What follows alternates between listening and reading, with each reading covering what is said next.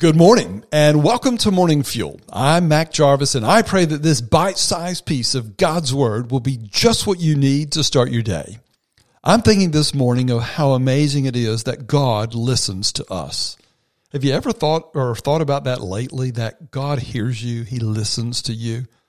You know, I have nothing of significance, no kind of contribution, nothing that would seem of interest to God, and yet the creator of the universe longs to allow me into his presence and hear from me. He loves it, and he loves you and me that much. What about you when it comes to listening? Are you a good listener? Some people are better than others.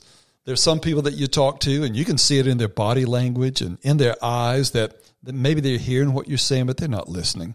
They're thinking about something else. And usually it's something they want to tell you about themselves as soon as you could get through with your story.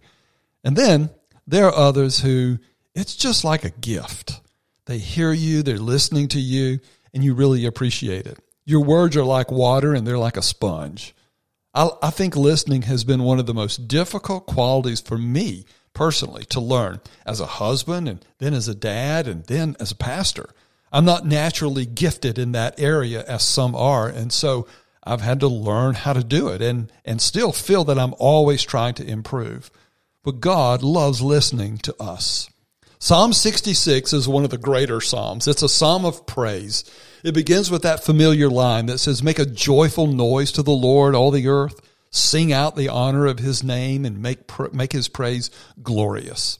And then it extols God for his greatness and his works and his provision for his people, all those mighty things that God does and uh, makes him worthy of our praise. And then the last line of that psalm says this. It's Psalm 66, 20.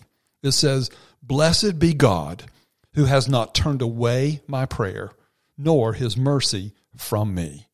Praise God, the psalmist says, who has not ignored what I've said to him, but has listened to me and has not withdrawn his unfailing love from me.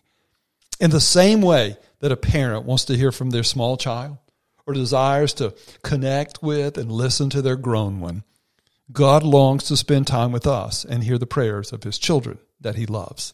It's mind boggling, frankly, to realize that God loves us that much. He anxiously awaits your call. He desiringly, longingly waits to listen to you. Think about that today as you encounter the stuff that your day is going to consist of. Go to Him quickly, go to Him often, he will hear you and he will send his mercy to you. I want to pray that for you. Heavenly Father, blessed be your name, the one who has not turned away the prayer of your people, your son, your daughter, nor has turned away his mercy. May they think on this reality that you love them and love to listen to them, and may they call on you. In the name of Jesus Christ, I pray. Amen.